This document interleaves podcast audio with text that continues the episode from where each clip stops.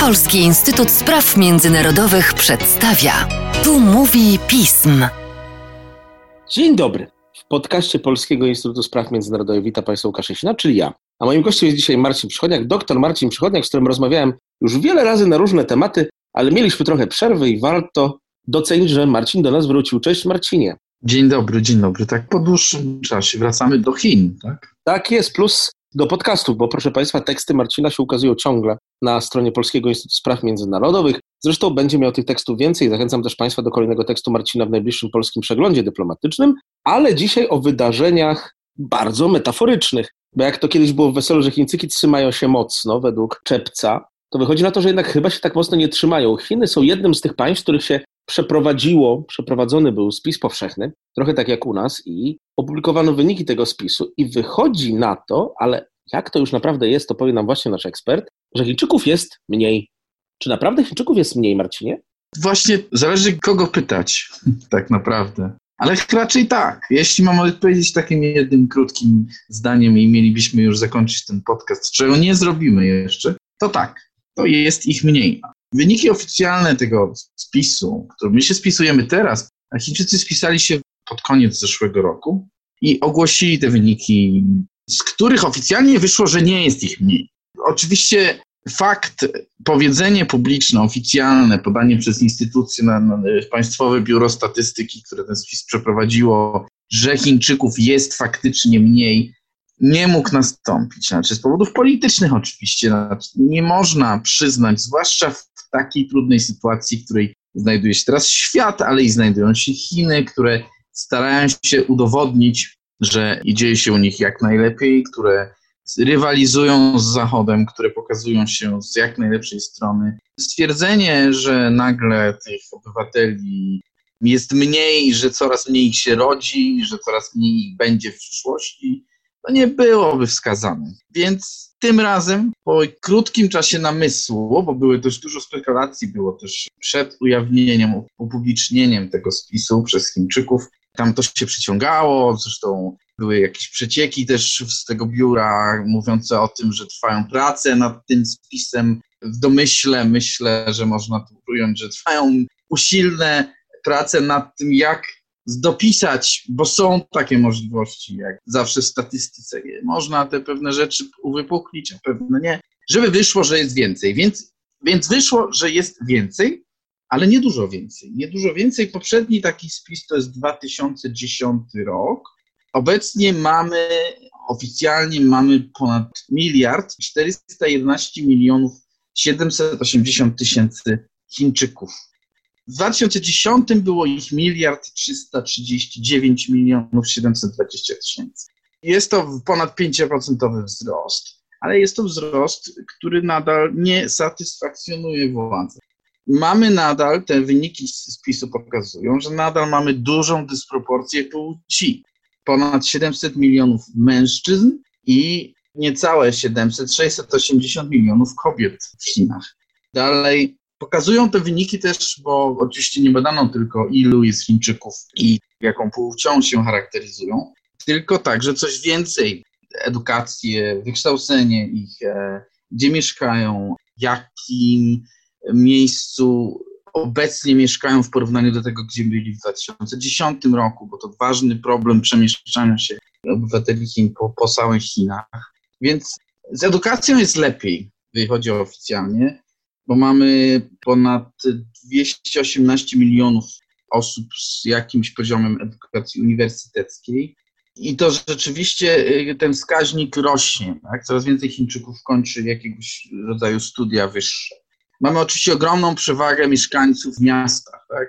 Kilka lat temu ten wskaźnik, zazwyczaj przez wiele, wiele lat, Chiny to były państwo raczej wiejskie. I nawet proces otwierania się na świat w latach 70., 80., 90.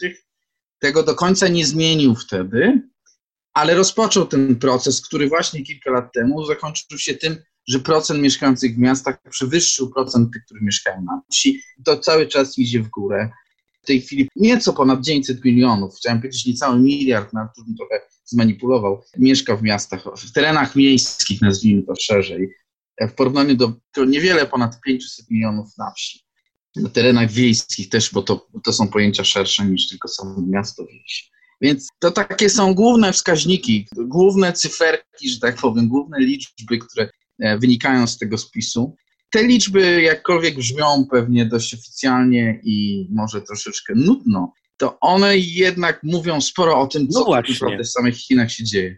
No właśnie, Marcinie, wchodząc Ci w słowo, bo już jesteśmy w drugiej połowie naszego podcastu, problemy z demografią Chin w związku z tym są faktem, ale one są bardzo zaskakujące. My dwaj jeszcze w latach 80., pamiętasz, byliśmy świadkami polityki jednego dziecka, tego jak to Chiny bały się bomby demograficznej. Tak trochę inne wnioski wynikają z tego, co ty mówisz, że w pewnych miejscach Chińczyków jest coraz mniej. Tak, Chińczycy nie chcą mieć dzieci po prostu. Czego władze chińskie są świadome na tego problemu, który, upraszczając rzecz mocno, sprowadza się do tego, że model gospodarki chińskiej opartej jednak na wytwórstwie, na produkcji i eksporcie tej produkcji, kiedyś na taniej sile roboczej, dzisiaj to trochę, ona jest trochę droższa już, ale nadal ręce do pracy są potrzebne i na tym się gospodarka chińska głównie opierała, że tych rąk do pracy będzie coraz mniej i że za chwilę, za 10, za 20 lat ten problem przełoży się na szerszy problem w ogóle z rozwojem gospodarczym, ze wzrostem PKB i tak dalej, i tak dalej. I władze chińskie są tego świadome, ale nie do końca mają możliwość manewru, bo same się wplątały politycznie w taką spiralę, pewną pułapkę, tak? Znaczy powody polityczne, partyjne nie pozwalają na to, żeby do końca zmieniać obecną strukturę dochodową na przykład, tak, żeby tę klasę średnią, która obecnie ma właśnie te dzieci rodzić, że tak powiem, już bardzo obedrę to ze wszelkiego romantyzmu, ale i się reprodukować, tak, a nie chcę, żeby ich troszeczkę, po pierwsze poprawić ich sytuację dochodową, czyli pozwolić im więcej zarabiać, po drugie poprawić ich trochę sytuację na rynku pracy, też w sensie warunków tej pracy. Ci Chińczycy, czyli powiedzmy od 20 do 40 roku życia, którzy właśnie, to jest ten okres, prawda, kiedy jakby ma się statystycznie najwięcej dzieci. Najczęściej, jeśli pracują, to pracują też w systemie, którym tych dzieci nie pozwala wychowywać, czyli bo może nie tylko tym słynnym 9-9-6, czyli od 9 do 9 przez 6 dni w tygodniu, bo to już jest ekstremum, ale także to jest pewien symbol, pewien znak, który to pokazuje, więc oni po prostu, jakkolwiek może i chcieliby, bo może się źle wyraziłem, oni może by chcieli mieć dzieci, oni tradycyjnie, zresztą Chińczycy, to jest społeczeństwo, które się jakby opiera też na tym pokoleniowym współpracy i też pewnej opiece dzieci nad dziadkami, nad rodzicami i tak dalej, i rodziców nad dziećmi, ale nie mają takiej możliwości, nie czują, żeby ich było stać na utrzymanie tych dzieci, na wychowanie tych dzieci, na wykształcenie tych dzieci potem.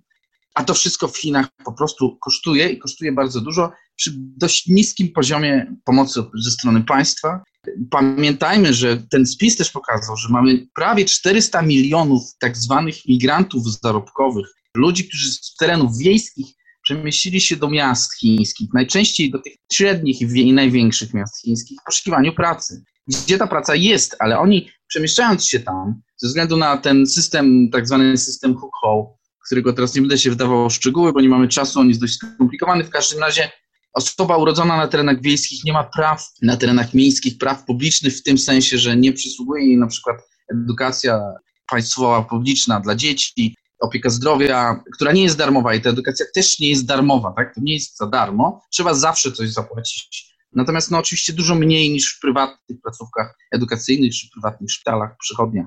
I ci ludzie, te ponad niecałe 400 milionów, nie mają takich praw. Oni ciężko pracują, oni wytwarzają większość PKB chińskiego statystycznie, ale są dużej części tych praw pozbawieni. No i w związku z tym trudno im się też dziwić, że swoją przyszłość raczej nie postrzegają też tak różowo, żeby decydować się jeszcze na poszerzanie rodziny. Spis pokazał, że w ciągu tych 10 lat na przykład w Kantonie, na południu Chin, w takim regionie bardzo właśnie zurbanizowanym, uprzemysłowionym też, związanym z technologiami, przybyło ponad 22 miliony Chińczyków. W tym samym czasie na północy Chin, przy granicy z Koreą Północną, z Rosją, było ich 6 milionów.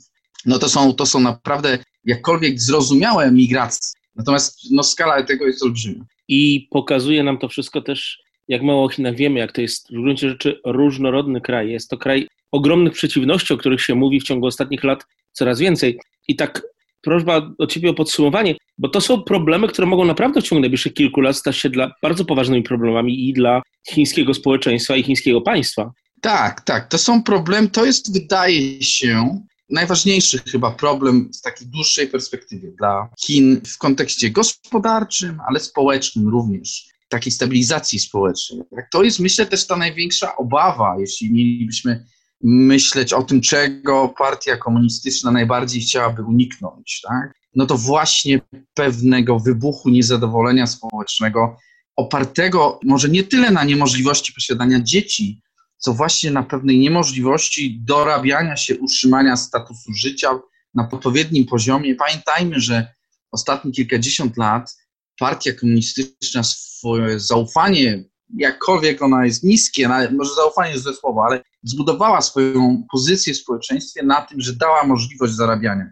Czy to retorycznie mówiąc o tym, ale także nie tylko, budując pewne elementy systemu, który pozwalał Chińczykom się bogacić. No i jest mnóstwo takich Chińczyków, zwłaszcza już w tym właśnie wieku reprodukcyjnym, tej klasy średniej, w tym nie najmłodszych, nie najstarszych, którzy całe życie w takim systemie przeżyli, którzy jakby nie widzą innej możliwości niż to, że mogą właśnie kupić sobie telefon, już to upraszczam bardzo, ale jakby telefon Apple'a, czy chińskiego Huawei'a, czy po prostu mogą żyć na poziomie, na pewnym konsumpcyjnym poziomie zadowalających. I ten element, znaczy moment, w którym nagle uświadomią sobie, że to jest niemożliwe. Troszeczkę mówiło się o tym w kontekście pandemii koronawirusa w zeszłym roku, że to może być taki moment, którego partia nie udźwignie. To się nie do końca sprawdziło. Znaczy przynajmniej jeszcze nie w tej chwili tego nie widać, żeby to był taki, nie wiem, czernobylski moment dla KPH, ale to w perspektywie tych demograficznych zmian, nie wiem, do 2050 roku na przykład, to jest naprawdę duże zagrożenie i dla stabilności systemu chińskiego, gospodarki chińskiej i systemu społecznego. O czym będziemy pewnie Państwo mówić i pisać. Nie wiem, czy do roku 2050, ale na pewno w najbliższym czasie. Marcinie, dziękuję. Spróbujemy. Dziękuję bardzo. Bardzo.